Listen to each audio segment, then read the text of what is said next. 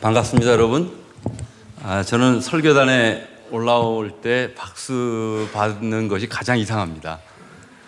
그 말을 들을 땐 목사님 빨리 끝내주세요. 이렇게 들려가지고. 아, 오늘 그 제가 설교할 제목은 신앙인의 성공 지표, 또 영어로 얘기하면 The Indicator of Successful Christian 이렇게 할 수가 있습니다. 아, 지금 이 영어 설교로 통역이 돼야지 도움이 되는 분들은 지금 안 보이는 것 같은데 어, 없으시죠? 합니까? 네. 제가 여쭤보는 이유는 만약에 그 지금 통역자가 사실 아까 저한테 연락이 와서 목사님 뭐 설교 원고를 좀 보내달라고 했는데 아, 그 통역이 필요 없으면 제가 좀 자연스럽게 자연스럽게 좀 여러하고 얘기하듯이 좀 하고 싶어가지고 제가 한번 여쭤봤습니다.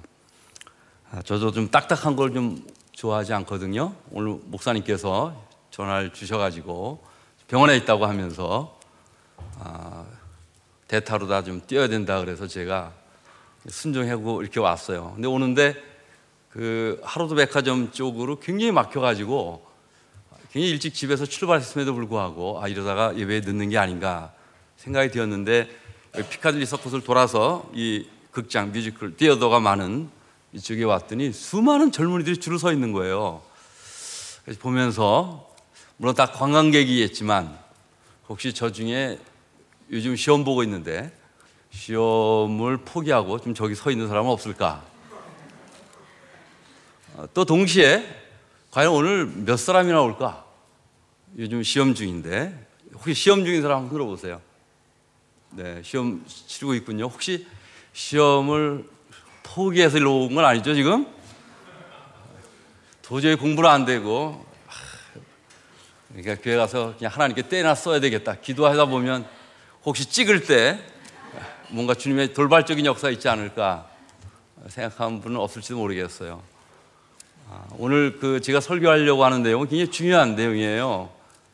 도대체 크리스찬이 성공한다는 것은 어떤 것인가? 과연 나는 이 성공하는 크리스찬이라고 말할 수 있을까? 우리 어머니 아버지가 평생을 교회를 섬기며 살아왔는데 뭐 장로님도 되시고 또 심지어 목사님, 선교사님 되신 분들이 계신데 과연 그분들은 내가 볼 때 성공한 크리스찬들일까? 그 기준은 무엇일까? 그 인디케이터는 어떤 것일까? 뭐 이런 얘기를 제가 좀 하려고 해요. 그래서 오늘 본문을 택했는데 제가 잠깐 기도하고 시작을 할게요. 우리 이영규 목사님과 사모님에서 기도하고 싶어요. 그리고 시험이 내일인데도 불구하고 오늘 저녁에 나온 우리 사랑하는 친구들 위해서도 좀 기도하고 싶고요. 자, 기도합시다. 하나님 아버지, 감사합니다. 우리의 삶을 인도하시는 정말 제가 가지고 있는 인생의 계획서보다 더 완벽한 삶의 계획서를 가지고 계시기 때문에 저희들을 영국 런던까지 인도하셨고 그리고 오늘 이 수요일 저녁에 이 자리에 저희를 불러주신 그 뜻을 저희가 믿습니다. 하나님 아버지, 우리 병원에 계신 이영주 목사님과 사모님 그 가정을 주께서 돌보시며 정말 그 산모에게 함께 하셔서 정말 빨리 몸이 회복될 수 있도록 주께서 역사해 주시고 그 아이의 이 탄생이 우리 꿈 있는 교회에게 더 놀라운 꿈이 이루어지는 그 계기가 될 수 있도록 주께서 역사하여 주시옵소서. 하나님 오늘 저희가 정말 중요한 주제를 가지고 씨름하기를 원합니다. 우리가 크리스찬으로서 영국에 와서 공부하고 있고 직장을 갖고 있고 미래를 준비하고 있는데 또 결혼을 생각하고 있는데 과연 성공하는 크리스찬이란 아니 이 크리스찬의 성공이란 무엇인가 이 문제에 대해서 주님 오늘 저희의 영안을 열어 주시옵시고 깨닫게 하여 주시옵소서 예수님의 이름으로 기도합니다. 신앙인에게 있어서 성공한다는 것이 이 세상의 그 높은 지위와 부귀 영화를 누리는 것이라면 예수님의 열두 제자는 실패자일 것입니다. 그들은 다들 가난하게 살았고 저축은 고사하고 매일매일 먹어야 될 양식을 위해서 기도하지 않으면 살 수 없을 정도로 그러한 척박한 환경 가운데서 평생 살았기 때문에 그렇습니다. 이 신앙인으로 성공한다는 것이 이 평안하고 안락한 삶, 소위 이 웰빙 하는 그 삶에 있다면 예수님이나 또 그를 쫓아서 살았던 열두 제자들은 아주 실패한 사람들 것입니다. 그들은 모두 한결같이 거칠고 힘들고 이 척박한 환경에서 매우 급진적으로 아주 라디칼하게 살았고 평생을 이 영적 군사로서 이 스프리추얼 솔저로서 그렇게 영적인 전투를 하고 살다가 순교자로서 생을 마감했기 때문입니다. 여러분, 이 목회자나 선교 사로 성공한다는 것이 이 큰 건물을 소유하고 있거나 또는 성도들이 얼마나 많이 예배를 드리느냐 하는 그 숫자에 달려 있다면 다시 말해서 그 예배당의 크기나 등록교인의 수, 또 그 교회 예산의 크기, 억대가 되는 연봉, 이런 것으로 한 목회자나 선교사의 그 성공 여부를 가늠할 수 있다면 평생 자기가 일하면서 전도했던 자비랑 선교사 이 사도 바울이나 이 7년 동안 단 한 명도 주님께로 인도하지 못했던 선교의 아버지 윌리엄 캐리 이들은 실패자일 것입니다. 그렇죠? 평생 단 한 명에게만 아, 평생 단 한 명만 주님께로 인도한 그 위대한 선교사도 있었어요. 그 리빙스턴 아프리카에 가서 평생을 바쳤던 이 글라스고 출신의 이 리빙스턴이나 또는 이 선교지에 가서 사람들에게 복음을 전하기도 전에 땅을 밟을 때 그냥 숨을 거둬야만 됐던 여러분 지금 누굴 말하는지 아세요? 바로 토마스 선교사 대한 이렇게 조선 땅 1866년 9월 2일 평양 이 대동강 강가에서 이 선교사의 신분으로 순교했던 그 토마스 선교사 26살이었어요. 그 당시에 바로 이런 사람들은 다 실패자일 것이에요. 그렇죠? 만약 오늘날 우리 한국 교회가 선교사님을 파송했는데 뭐 영국에 오신 분들도 저도 선교사 서로 지금 일하고 있어요. 선교사로 영국 선교사로 지금 사역하고 있고 그런데 한국 교회가 만약 선교사님을 파송했는데 7년 동안 단 한 명에게도 세례를 주지 못했다. 그러면 아마 당신 당장 들어오라고 얘기할 거예요. 성교비도 끊어질 거고. 그렇지 않겠습니까? 은연중 우리는 이 크리스찬으로서 이 세상에 성공한다는 것을 어떤 직장에 다니느냐, 얼마 받느냐, 또 어떤 위치에 올라가느냐, 어떤 그 화려한 신분을 갖느냐, 포지션을 갖느냐, 얼마나 많은 사람들을 내가 다루느냐, 또는 그런 위치에 있느냐? 또 어떤 사람과 내가 결혼을 했느냐? 어떤 사람이란 말은 세상 사람들이 볼 때에 얼마만큼 가지고 또 멋지고 또 영향력이 있는가라는 이런 관점에서 생각하는 경향이 있다는 것이죠. 이제 그런 관점에서 지금 우리가 소위 이 크리스찬으로서 이 땅에서 성공한다는 그 성공 여부를 가만히 살펴보게 된다면 정말로 많은 사람들이 이 실패자의 감정을 가질 수밖에 없을 거예요. 저 역시도 그랬고 또 아마 지금 이 설교를 들으면서 여러분들도 그런 아픔이 있을지도 모르겠어요. 내가 정말 저 인류 대학을 꿈꾸면서 그렇게 나는 정말 노력하고 생각하고 왔는데 왜 이런 대학에 나는 다니고 있는 것일까? 왜 나는 이런 직장에 있는 것일까? 혹시 여러분 마음속에 아, 내가 런던 꿈 있는 교회 나가서 열심히 기도하고 찬양하고 수요일 날에도 나가는 이유가 그 꿈, 내가 원하는 꿈, 내가 원하는 꿈, 세상에서 얼마나 많이 갖고 높아지고 뭔가를 더 많이 보여줄 수 있는 그런 곳에 있고 그것 때문에 매일 주님을 그 주님을 찾고 이름을 부르고 그러는 관점에 있다면 여러분들은 지금 이 자리에 잘못 와 있다고 저는 믿습니다. 그래서 오늘 제가 오늘 저녁에 좀 시니컬한 설교를 좀 하려고 해요. 왜냐하면 여러분들이 너무 소중한 존재이기 때문에 여러분들은 젊기 때문에 제가 여러분 나이에 이러한 메시지를 들었다면 제가 제가 분명히 말할 수 있는 것은 제가 지금보다는 훨씬 더 괜찮은 사람이 돼 있을 건데 그렇지 못했던 아쉬움이 너무 커서 오늘 제가 이 본문을 설교하려고 하는데요. 여러분 이 지표라는 단어 신앙생활의 지표 이 한자죠 한자. 손가락지 우듬지표. 손가락으로 탁 지켜서 저게 내 목표야. my goal이야라고 얘기할 때 그 부분. 예를 들면 억대 연봉이 내 지표야. 프로 축구 선수나 프로 야구 선수들이 그걸 꿈을 꾸죠. 여러분의 지표는 무엇입니까?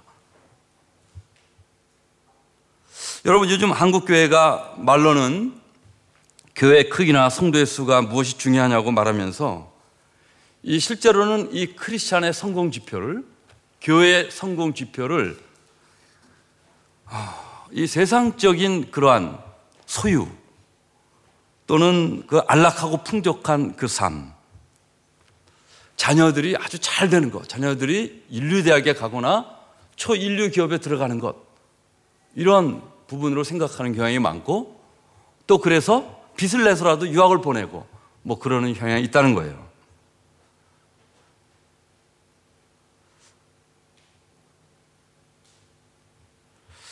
자, 그런 면에서 여러분 오늘 이 로마서 8장 20절 28절에 있는 이 본문이 참 중요하다고 저는 믿습니다.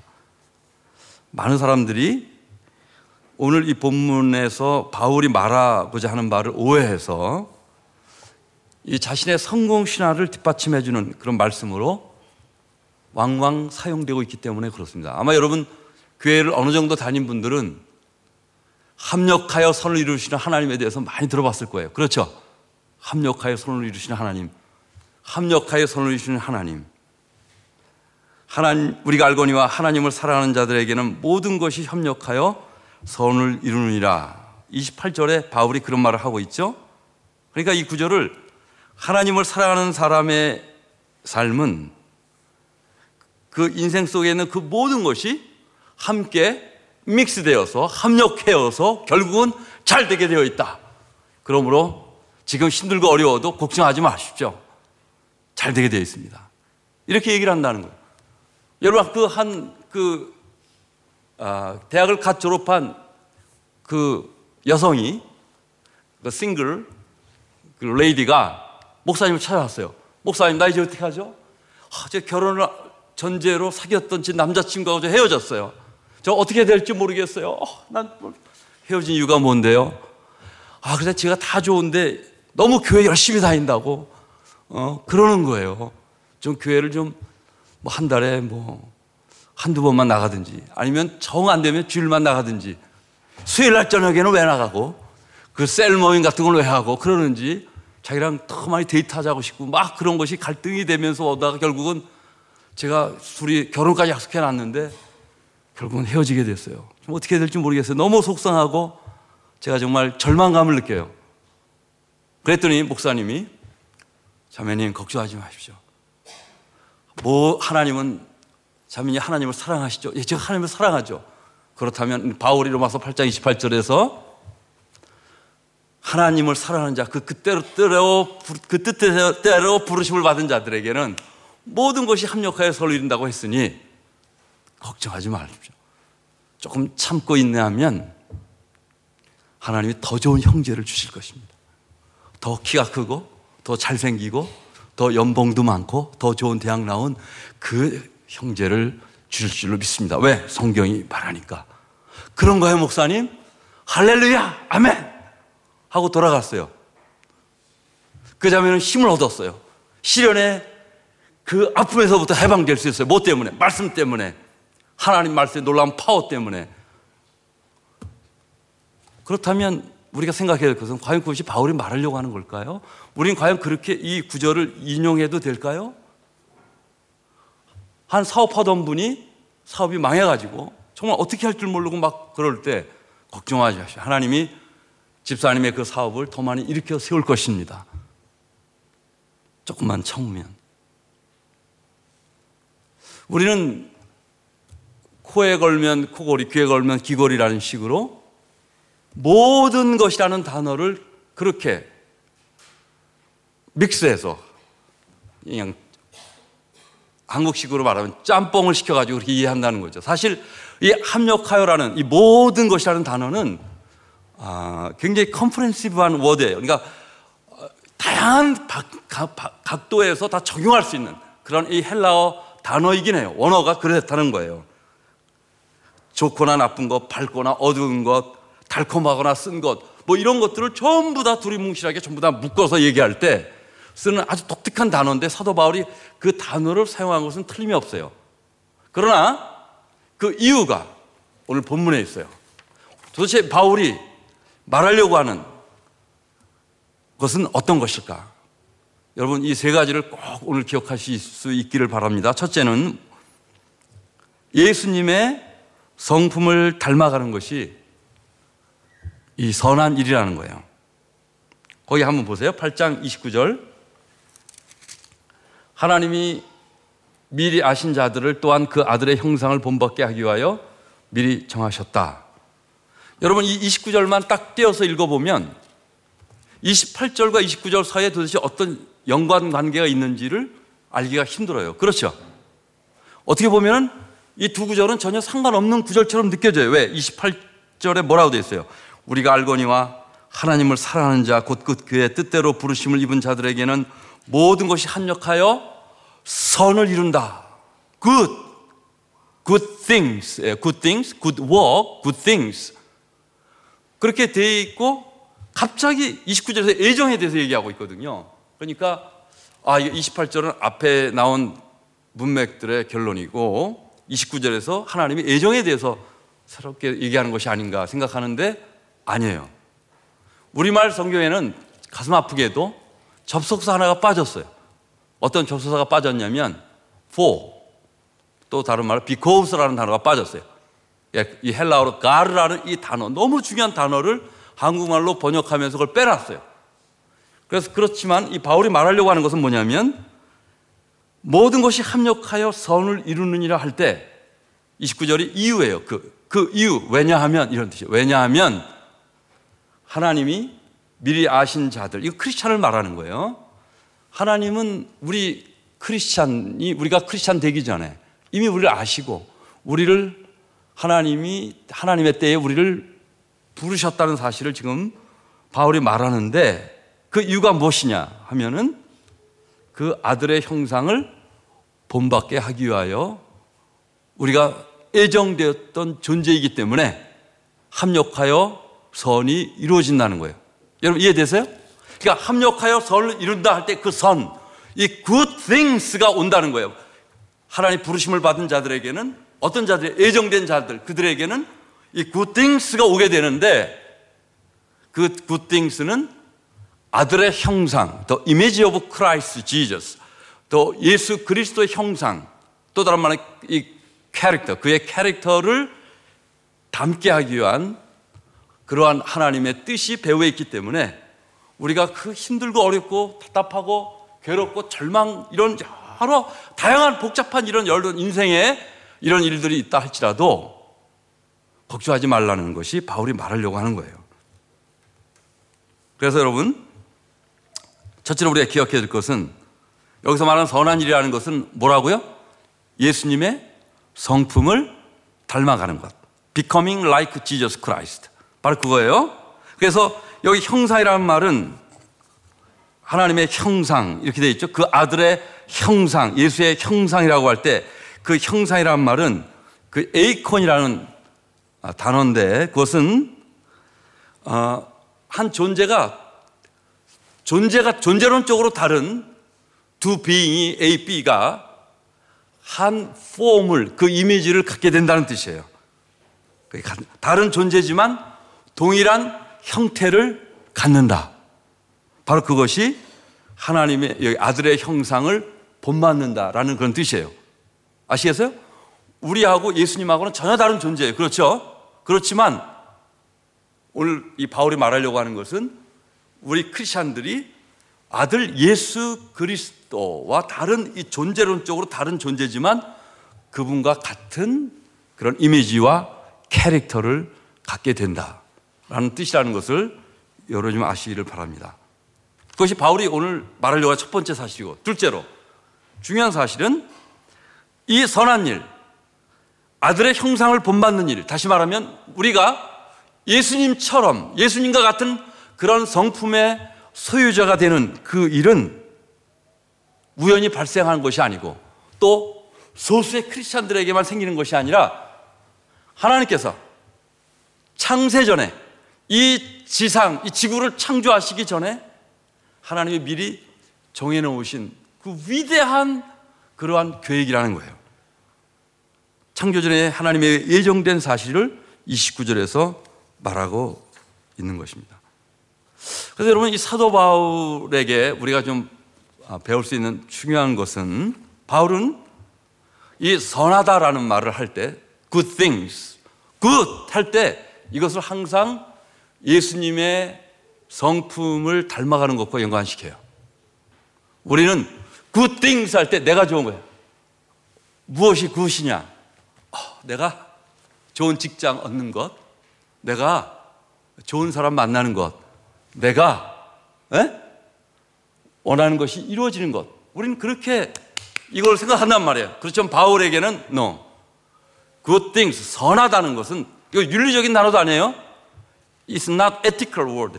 어떤 도덕적으로 더 착하고 이런 차원의 얘기가 아니에요.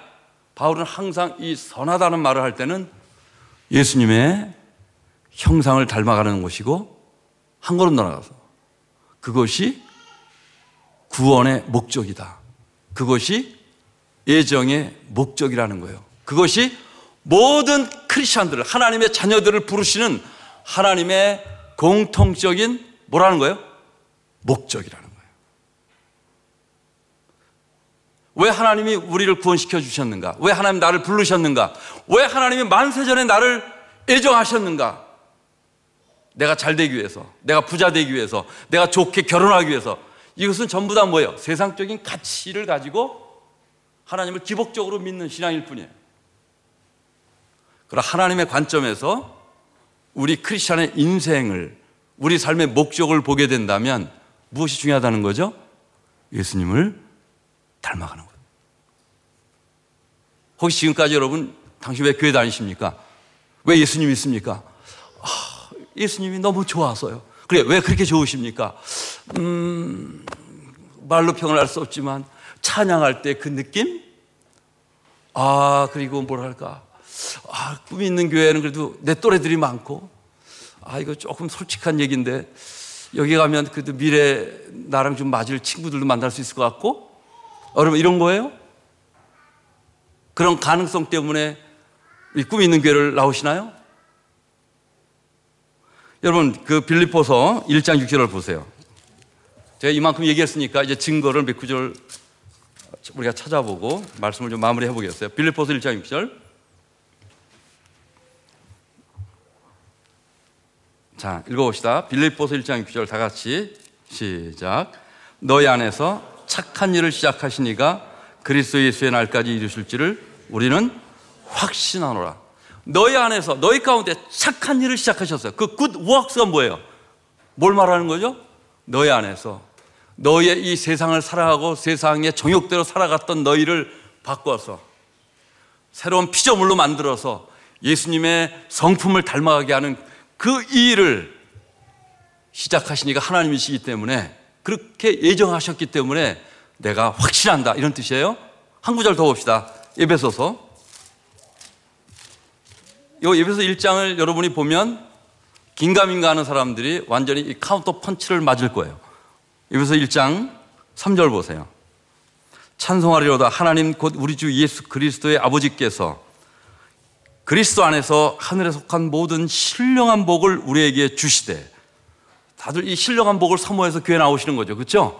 여러분 신령한 복 때문에 오늘 제 설교 듣는 거 아니에요? 그러면 4절 뭐라고 되어 있어요? 그 신령한 복이 뭐냐?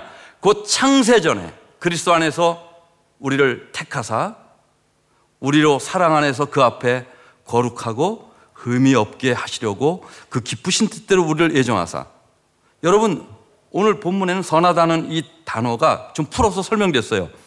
사랑 안에서 그 앞에 거룩하고 흠이 없게 하시려고 거룩하고 흠이 없으신 그 성품의 소유자 대명사 예수 그리스도를 염두에 두고 지금 사도 바울이 서론을 이렇게 전개하고 있는 거예요. 정말 그런가? 여러분 4장 가보세요. 여기서 4장에 가서 그 논리의 이 정점에서 사도 바울이 이렇게 얘기합니다. 4장 13절. 자, 다 같이 한번 읽겠어요. 시작. 우리가 다 하나님의 아들을 믿는 것과 아는 일에 하나가 되어 온전한 사람을 이루어 그리스도의 장성한 분량이 충만한 데까지 이르리니 우리의 온전한 사람으로 우리를 하나 빚으시고 이끌어 가시는 그 골, 그 목표가 무엇이냐?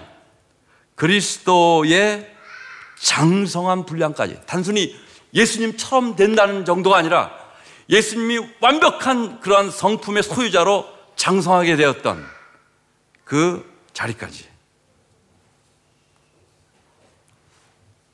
15절 보세요. 15절. 거기 그 내용이죠. 우리가 읽었어요. 15절. 자, 다시 한번 읽어봅시다. 오직 사랑 안에서 참된 것을 하여 범사에 그에게까지 잘할지라. 그는 머리니 곧 그리스도라.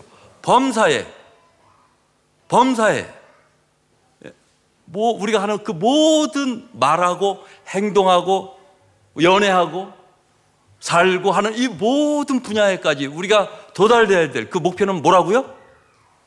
그리스도. 그래서 우리가 이 두 번째로 아셔야 될 것은 예정의 목적은 여러분 이 predestination 하나님 우리 예정했다. 예정이라는 단어가 무슨 뜻이에요? 하나님이 창조 전에 창세 전에 미리 머릿속에 있는 디자인 되셨던 것을 머릿속에서 디자인을 하셨다는 거예요. 앞으로 내가 지구를 창조할 텐데, 우주를 창조할 텐데, 인간을 창조할 텐데, 어떻게 창조할 건가에 대한 이 플랜이 그에게 있었다는 거예요. 우연이 아니에요? 하나님 그 플랜을 가지고 그대로 창조를 하셨다는 거예요.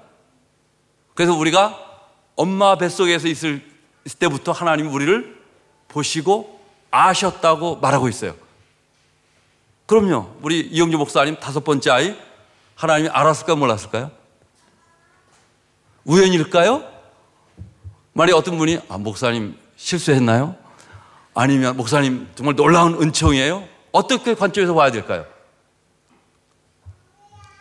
시편 139편에 보면은 그 일이 너무 놀라서 우리가 엄마 뱃속에서 짐을 받고 나의 정한 날이 하나도 되기 전에 이미 하나님의 책에 다 기록되었던 그 놀라운 삶에 대해서 말하고 있다는 거예요. 그러니까 여러분, 지금 여러분이 이 자리에 앉아 있는 이 자체가 우연이 아니고 하나님의 그 놀라운 섭리와 은혜 가운데서 하나님이 미리 정하신 나를 향해서 갖고 있는 그 놀라운 그 계획이 이루어지는 과정 속에 우리가 지금 부름받아 나와 있다는 거예요.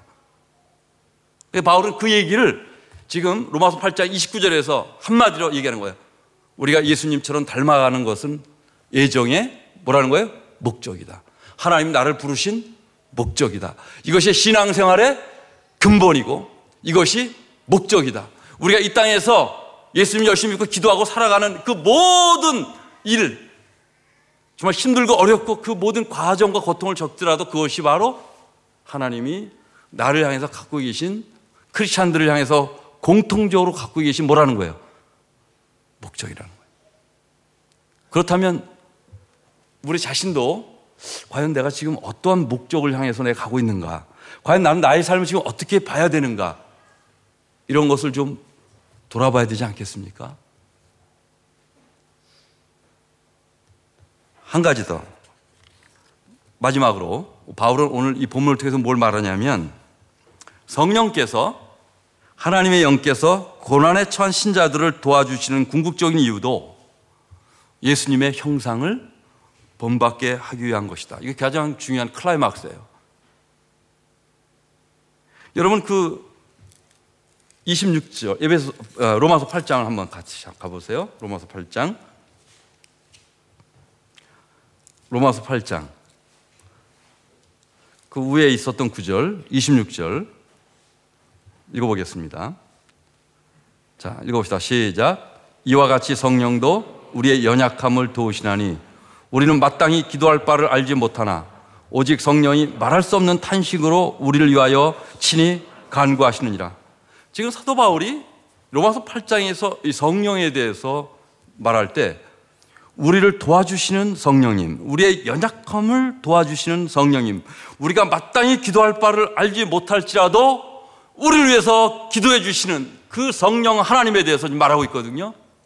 그럴 때 우리는 이 바울이 말하려고 하는 이 본문의 목적을 염두에 두지 못하면 이것이 오늘 우리가 기도회로 나온 것이 지금 내가 직면한 이 문제 해결 자체만 있는 것으로 생각하고 싶다는 거예요. 또 많은 사람들이 그렇게 생각을 해요, 실제로. 그러나 이 본문에서 바울이 이 성령님을 얘기하는 것은 단순히 그런 차원이 아니에요. 더 깊은 의도가 있어요. 어떤 걸까요? 현재 우리가 연약한, 이 왜 바울이 연약한 얘기를 하죠? 로마서 8장의 대주제는 우리가 성령을 따라 살면 생명의 열매를 얻고 육체의 소욕을 따라 살면 하나님의 심판을 받는다. 징계를 받는다. 지금 그 얘기를 쭉 진행하는 거예요. 왜 바울이 그 얘기를 하는가? 당시에 로마 교회 성도들이 여러 어려움 가운데 있었어요. 여러분 로마의 황제들이 당시에 초대교인들을 핍박했다는 얘기를 여러분 아시죠? 아시죠? 로마의 콜로세움에 가면은 막 사자밥이 되게 하고 뭐 화형도 시키고 막 그랬어요. 바로 그때 로마의 이 성도들이 그 고난과 어려움 속에 있었기 때문에 예수님 믿는 것이 너무 힘들고 어려워서 그 신앙을 포기하고 싶고 적당히 믿고 싶은 사람들이 많이 있었다는 거예요. 그래서 그들이 하, 이게 자기가 크리스찬임을 고백하게 되면 핍박이 오고 쫓겨나고 잡혀가고 감옥에 들어가고 이런 어렵고 힘든 그런 상황 어느 정도로 심각한가? 여러분 로마서 8장 거기 36절 보세요. 어느 정도로 당시의 사람들이 심각했던가? 어떤 핍박과 어려운 가운데 있었는가? 여러분 35절, 36절 보세요. 누가 우리를 그리스도의 사랑에서 끊으리요? 환란이나 곤고나 박해나 기근이나 적신이나 위험이나 칼이라 기록된 바 우리가 종일 주를 위하여 죽임을 당하게 되며 도살당할 양같이 여김을 받았나이다 함과 같으니라.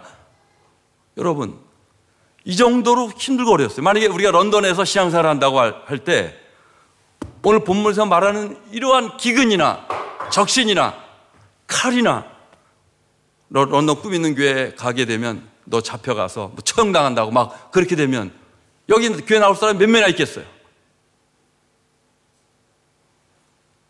그렇기 때문에 당시 성도들이 알아요 마음으로는 내가 그래도 이런 상황에서 예수님을 믿어야지. 그런데 육신이 약하죠. 그렇죠?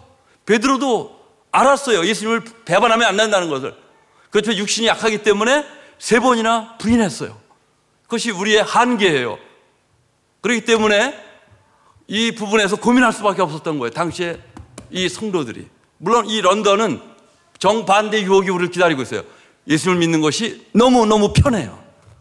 너무너무 편해가지고 주일날, 수요일날 내 마음대로 하고 싶은 것이 너무너무 널려 있어.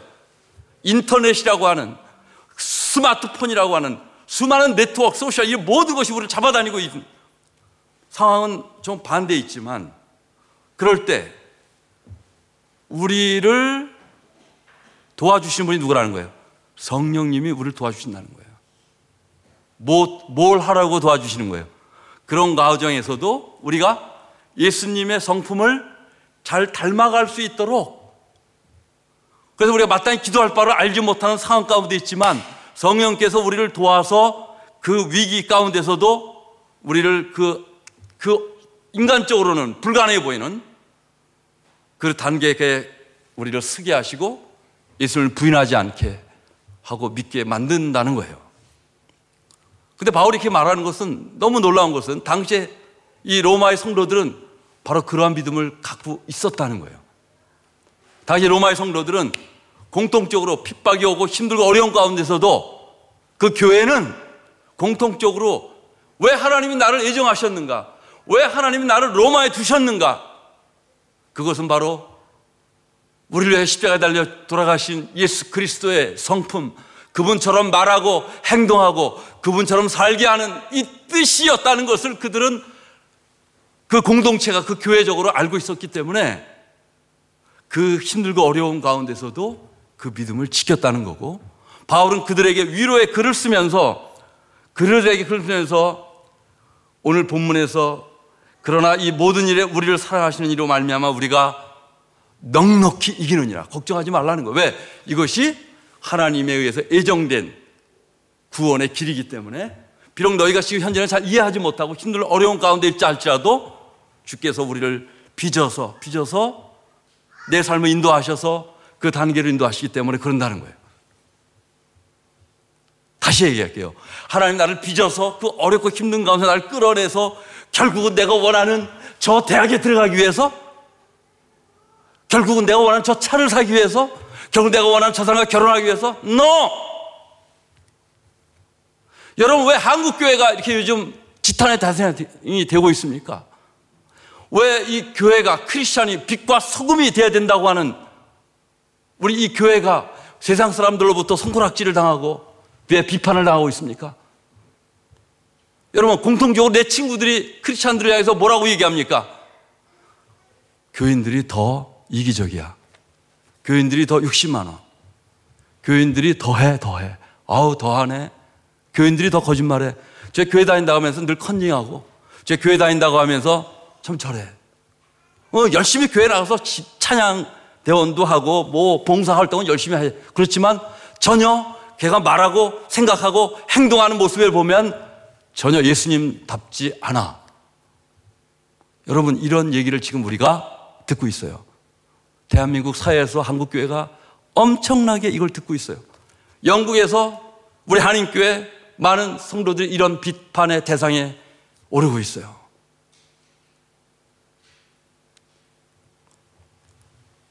과연 나는 어떠합니까? 여러분, 저는 아까 얘기했지만 저는 지금 선교사로 살고 있고 레스터에 있을 때 한인교회를 개척하고 또 레스터 인터내셔널 교회를 개척하고 18년 동안 거기서 사역을 했어요. 제가 그래서 박사학위 과정을 중단하면서까지 선교사의 소명을 받아서 갈 때 나는 이들의 영혼을 정말 하나님의 책임자라고 부름받은 사람이야. 이렇게 생각을 하고 이것이 정말 나의 부름의 목적이라고 생각을 하고 이 빚을 갚아야지. 이렇게 생각을 했었어요. 특별히 저희 할아버지가 대처승 주지이셨어요. 우리 집이 절간이었어요. 저는 그런 데 태어났기 때문에 나는 이 복음을 증거하고 예수님을 증거하는 일이야말로 가장 복되고 그 영혼들이 많이 주님께 오는 것을 보는 것이 소원이고 가급적 내, 나로 인해서 정말 많은 영혼들이 하나님께 오면 좋겠다. 이걸 목표로 살았어요. 그런데, 그런데, 어느 날부터인가, 박, 박 목사, 성도들이 몇 명이나 나오지? 레스터 인터내셔널 교회는 좀 많이 나오나? 그럴 때 제가 서슴없이 얘기하지 못하고 주저주저 하는 모습을 보는 거예요. 왜? 그렇게 말하는, 묻는 목사님하고 비교해보면 우리 교회 성도의 숫자는 작았으니까. 그리고 또 그곳에서 international 교회를 하면서 이 다양한 인종들의 부교역자들하고 사역을 했거든요. 아시안계, 예, 인도, 인, 인도인 사역자도 있었고, 아프리카 짐바브웨 사역자도 있었고, 또 중국 샹하이 출신의 사역자도 있었고, 그들 중에 제가 담임 목사로 이제 사역을 했었는데, 얼마나 이게 힘든지 모르겠어요. 한국 사람만 있어도 힘든데, 다양한 이 다인종들이 섞여서 예배를 드리고, 더 서로 문화가 다르고, 신앙 배경이 다르고, 모든 과정에서 다르고 하면서 정말 머리가 터져 나갈 것 같은. 그리고 참 공통적으로 어쩌면 다들 그렇게 자기 중심적인지 모르겠는 거예요. 아, 참이 열등감, 신앙인이 어떤 타인에 대한 열등감을 갖는 것도 문제지만 여러분 이, 이 피해의식, the feeling of victimizing 이것처럼 무서운 게 없더라고요. 다들 이 영국의 식민지 가운데서 자라면서 늘 피해를 봤다고 생각했기 때문에 조금만 어렵고 힘든 일이 있으면은 남을 정죄하고 다 너 때문이야 그러고 그걸 감당을 못 하는 거예요.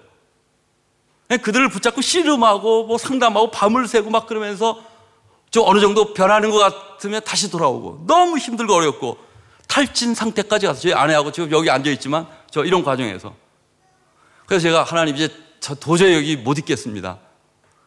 그런 생각도 하고 포기하고 그래서 저는 저의 이 제가 주님을 믿게 된 동기나 저의 가정적 배경이나 또 여러 가지를 볼 때 좀 그래도 좀 괜찮은 선교사라고 목회자라고 생각을 했었는데 정말 철저하게 이건 아닌 것 같습니다. 이런 자괴감에 빠져 있는데 주님께서 두 가지를 깨닫게 하셨어요. 첫째, 전도란 네가 열심히 한다고 해서 되는 것이 아니다. 전도란 하나님이 예정된 사람이 하나님의 때에 부름받는 것이 전도인데 사도 바울이 전도로 성교로 다닐 때마다 하나님을 믿기로 작정된 자는 다 주님께로 돌아오더라. 믿기로 작정되었기 때문에 온 것이고 바울은 단순히 도구였을 뿐이라는 거예요. 그리고 바울은 그 몇 명을 내가 구원하느냐 이 숫자에 연연하지 않았다는 거예요.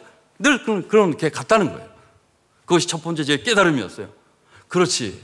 하나님이 마음만 원하시면 천사를 보내서 그 레스터에 있는 인구들을 다 데리고 오실 수 있겠지. 제가 3년 동안 여기 SX에 있는 브랜트우드의 이 암노스에서 제가 3년 동안 사역을 했어요. 거기서 Arise 전도운동도 하고 막 열심히 일고 했는데 그런 과정 속에서도 제가 늘 느끼는 이 부분. 둘째는 이거였어요. 저는 그 두 번째 깨달음이 제 인생을 바꿔놨어요. 둘째는 이거예요.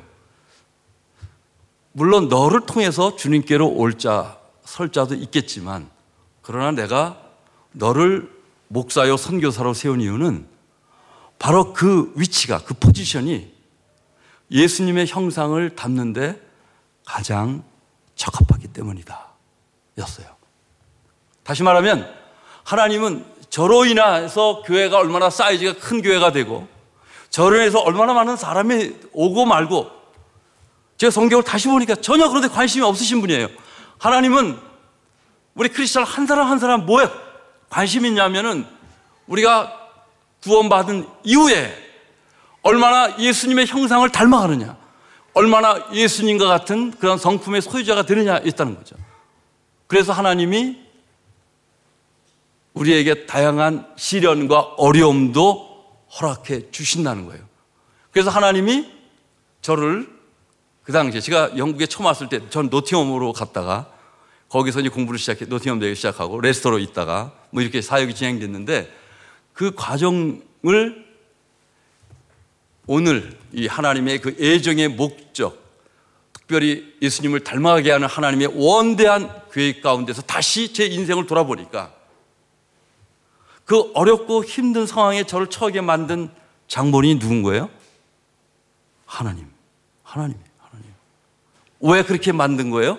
왜 허락하신 거예요? 그 힘들고 어려운 사람들하고 부딪히면서 제가 깎이고 그들을 섬기면서 사랑하는 무엇인지 배우게 하시고 이거는 여러분 지금 제 경우를 말씀드리지만 이것은 우리 각 가정에도 마찬가지예요. 왜 내 자녀는 이렇게 힘든지 모르겠어요. 그렇게 생각하는 분 혹시 계세요? 아, 다른 애들은 엄마 아빠에게 효도도 잘하고 아주 정말 뭐 좋다고 하는데 우리 아들은 왜 이렇게 힘든지 모르겠어요. 정말 자식은 부모를 하나님께 무릎 꿇게 만드는 도구예요. 그것까지는 맞아요. 근데 뭘 위해서 무릎 꿇게 하느냐? 뭘 위해서? 바로 예수님의 성품을 닮아가기 위해서. 여러분, 우리 여기 드러머도 있고 반주자들이 때로 힘들 거예요. 그렇죠? 당장 뭐 할 때도 있고 어려울 때도 있고 그런데 이렇게 나와서 열심히 봉사할 때 그 봉사 이유가 뭐예요? 목적이 뭐예요? 내가 이렇게 함으로써 예배가 잘 드려질 수 있으니까 오케이 그것도 좋아요. 또 은혜 받을 수 있으니까 그것도 좋아요. 의미가 있고 이것도 좋아요. 그렇지만 이런 것은 전부 다 뭐예요? 나를 중심으로 내가 적어도 크리스찬답게 좀 생각하는 수준이에요. 그러나 이 하나님의 관점에서 나를 부르신 관점에서 볼 때는 어떻게 봐야 될까요? 어떻게 봐야 될까요? 바로 예수님의 그 성품의 소유자로 나를 빚으시기 위한 그런 과정이라는 거죠. 여러분, 최근에 실현당하신 분이 계세요? 실현당했어요. 이런 관점에서 한번 보신 적 있어요? 직장을 잃어보신 분 혹시 계세요? 지금 직장을 찾고 있는 분 계세요? 여러분 집안에 큰 문제가 있으세요? 오늘 바울이 말하는 것은 뭐예요? 모든 것이 여기 다 포함돼서 어떤 때는 저 하늘에 올라가는 것 같은 기쁨의 순간도 있고 저 땅으로 정말 저 지옥과 같은 그 처참한 암흑의 순간을 통과해야 되는 과정도 있을 거예요.